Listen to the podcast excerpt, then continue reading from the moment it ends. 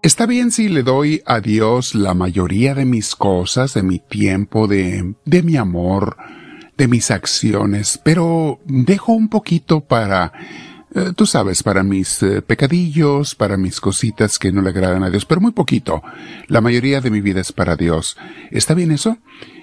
No, mis hermanos, la respuesta es no. A Dios o le damos todo o nada cuando se refiere a nuestra decisión de amarlo y de seguirlo. Ya sabemos que somos imperfectos y no siempre somos perfectos, etc.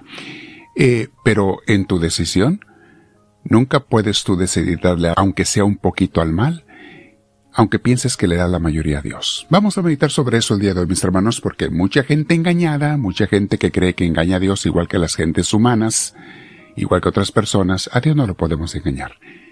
Vamos a ponernos en, en oración, pero primero, y en meditación, pero primero nos sentamos, en algún lugar con nuestra espalda recta, nuestro cuello y hombros relajados, vamos a respirar profundo e invitamos al Espíritu Santo, Espíritu Divino, ven a mí, te lo pido, lléname de tu presencia.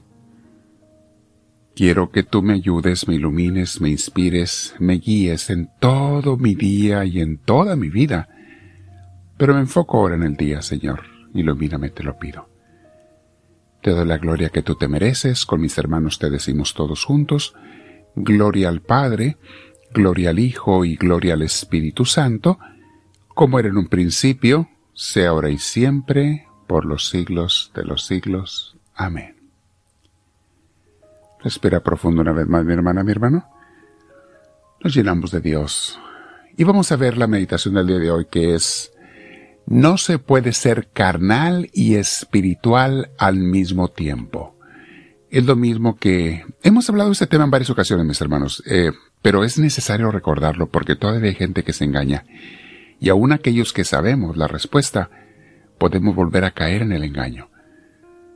Estoy bien al darle la mayoría de mis cosas a Dios, eh, pero un poquitito a mi carne. No, mis hermanos, no, no se puede, no se vale. Ante Dios no se vale si es una decisión tuya. Les hemos enseñado, mis hermanos, les hemos puesto un ejemplo eh, sobre esos engaños que en los que la gente cae.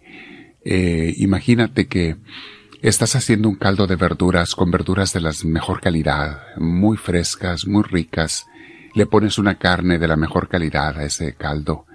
Lo haces delicioso, pero de repente decides ponerle también un poquito de excremento de popó de perro o de otro animal o, de, o del niño o de algo, le pones un poquito, pero un poquito nada más, al caldo y lo revuelves bien. La mayoría de ese caldo es cosas buenas, buenas verduras, buena carne, agua limpia, pero bueno, tiene ese poquito porque pues eh, se te antojó ponerle eso. Pregunta, ¿te lo comerías mi hermana, mi hermano, aunque sea un poquito el mal? Claro que no. Un poco de veneno envenena todo el caldo bueno. Un poco de pecado aceptado envenena toda tu vida espiritual. La mata. Mis hermanos, tú no puedes jugar con Dios y con el diablo al mismo tiempo. No puedes aceptar los dos, aunque sea ni una fracción del demonio puedes aceptar. Ya sabemos, caemos por debilidad en pecados, pero que nunca sea porque tú los quieres, sino por debilidad, no por decisión. Es la gran diferencia que aclaramos siempre y explicamos pecados de decisión, pecados planeados o pecados de debilidad. También otra manera de llamarlos es pecados aceptados y pecados de debilidad. Son diferentes. Mis hermanos, San Pablo nos habla de la diferencia entre los dos uh, frutos, los frutos de la carne que nos llevan al pecado, del cuerpo humano, de las miserias humanas, de las tentaciones, los frutos y los frutos del Espíritu. Y no hace mal recordarlos porque a veces se nos olvidan, mis hermanos. Están en Gálatas, la carta a los Gálatas capítulo 5, versículos 19 hasta el 25. Medita esta cita que está hermosísima. Y San Pablo dice, es muy fácil ver lo que hacen quienes siguen los malos deseos. O sea, no es tan complicado ver quién sigue a Dios y quién sigue al mal al pecado, a, los, a la carne, al demonio, que van de la mano en mano, mis hermanos, ¿eh? El demonio usa las debilidades de la carne para llevarnos a, a separarnos de Dios. Dice San Pablo, los deseos de la carne son inmoralidades sexuales. Comienza hablando con eso, mis hermanos, porque es el pecado más común en el que la gente cae. Quizá la debilidad más grande. inmoralidades sexuales en acciones, en pensamientos, en deseos, en proyectos, inmoralidades sexuales, menciona San Pablo. Luego dice, hacen cosas impuras, repite de alguna manera lo mismo, cosas impuras o vicios. La gente de la carne o del mundo adoran ídolos y algunos practican la brujería. Vean esto, mis hermanos, para esa gente que le encanta ir a que le lean las cartas y que le lean el café y que le lean el calcetín sucio y no sé cuánta cosa. Es brujería, mis hermanos, es confiar en algo que no es Dios. Y allí el diablo te va a hablar muchas veces. Ten cuidado. Porque el que te contesta tus preguntas y sabe tu pasado y te lo adivina, dice que adivina, es el demonio. Tú dices, ¿cómo le atinó la bruja, el brujo? No, no le atinó, el diablo le dijo lo que sabe de ti. Pero el demonio nunca podrá saber el futuro. Ese solamente lo sabe Dios. Pero te dicen cosas ciertas porque el demonio sabe tu vida. Sigue hablando de los de la carne. San Pablo dice, estas gentes mantienen odios. Claro, la gente que guarda rencores y corajes eh, es del diablo, no es de Dios, o sea, ha aceptado al demonio en su corazón. Nadie puede ser un santo, una persona de Dios, y aceptar tener rencores en su corazón, es algo contrario.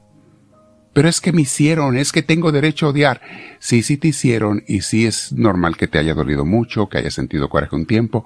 Lo que no es normal es que lo sigas aceptando, porque eso te separa de Dios, te haces el daño tú solo. También es de la carne las discordias y los celos malsanos. Esta gente que vive según la carne, dice San Pablo, se enojan fácilmente, causan rivalidades, andan creando pleitos entre una gente y otra, divisiones entre parejas, entre amigos. Es gente de la carne y del diablo, mis hermanos. Causan, causan divisiones y causan partidismos. Son envidiosos, dice San Pablo, son borrachos algunos de ellos, o sea, se dan a los vicios, pueden ser drogas. En aquel entonces no había drogas, mis hermanos, pero hoy en día sí, tristemente. Drogas, borrachos, son glotones, se dejan llevar por la comida y otras cosas parecidas. ¿Ven lo que no es de Dios, mis hermanos? La popó que le ponemos al caldo a veces a algunas gentes que aceptan esos pecados. Es normal que caigamos por debilidad, pero nunca los aceptes, lucha para no caer en ellos con la ayuda de Dios. Sigue San Pablo diciendo, les advierto a ustedes, como ya antes lo he hecho, que los que así se portan no tendrán parte en el reino de Dios. Así es, mis hermanos. Esta gente no puede ser parte del reino de Dios. No está hablando San Pablo de ir al cielo o no ir al cielo. Está hablando de vivir en Dios o vivir sin Dios. Luego dice el versículo 22, en cambio, lo que el Espíritu produce es amor, alegría, paz, paciencia. ¿Nota la diferencia, mis hermanos? Lo que hace la gente que vive en el Espíritu de Dios, sus frutos son, no siempre tiene todos los nueve frutos, pero a veces uno, a veces otro, a veces más, Dice, los frutos son amor, alegría, paz, paciencia, amabilidad, bondad, fidelidad, humildad y dominio propio. La gente sabe controlarse en sus instintos, en sus deseos. Ve qué hermoso, mis hermanos, cada uno de estos puede ser todo un tema. ¿Qué es el amor? ¿Qué es la alegría? ¿Qué es la paz de Dios? la paciencia, la amabilidad, la bondad, la fidelidad. Qué cosas tan hermosas habla San Pablo.